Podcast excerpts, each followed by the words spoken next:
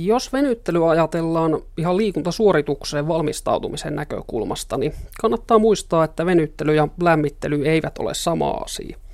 Lämmittelyllä valmistetaan kehoa siihen fyysiseen aktiivisuuteen. Esimerkiksi muutaman minuutin paikallaan hölkkääminen käy, käy hyvästä lämmittelystä. Ja lämmittelyn tulisikin aina edeltää venyttelyä. Et kylmien lihasten venyttely voi herkästi aiheuttaa sitten vammoja. Venyttelytyypit voidaan jakaa ihan karkeasti kahteen luokkaan.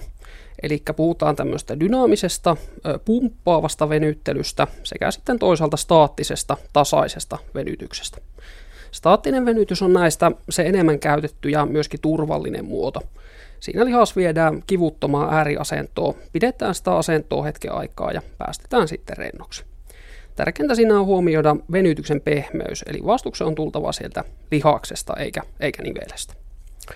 Venytyksen yhteydessä saa tuntua sellaista pientä epämiellyttävää tunnetta, mutta ei kuitenkaan suoranaisesti kipua. Mielenkiintoinen seikka venyttelyyn liittyen on se, että sekä erittäin huonon että vastaavasti erittäin hyvän venyvyyden omaavat henkilöt näyttää olevan suuremmassa riskissä saada liikuntavamman kuin niin sanotusti normaali venyvyyden omaavat henkilöt.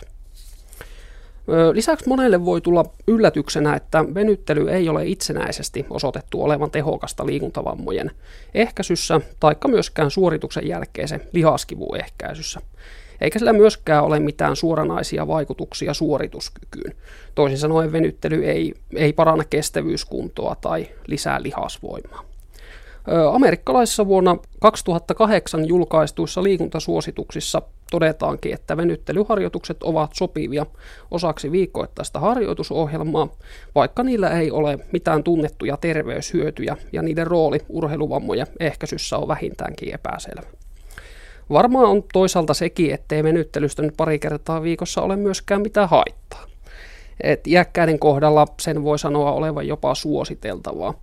Lisäksi istumatyötä tekeville ja sitä kautta erityisesti hartiaseudun ja yleensäkin tuki- ja liikunta- eli, eli ongelmille altistuville henkilöille siitä voi olla jopa hyötyä.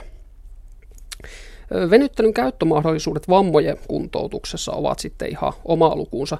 Sillä alueella venyttelyä kannattaa käyttää ja monenlaisia venyttelytapoja käytetäänkin suhteellisen paljon. Ja tokihan venyttelyharjoitukset parantavat venyvyyttä, se on ihan selvää.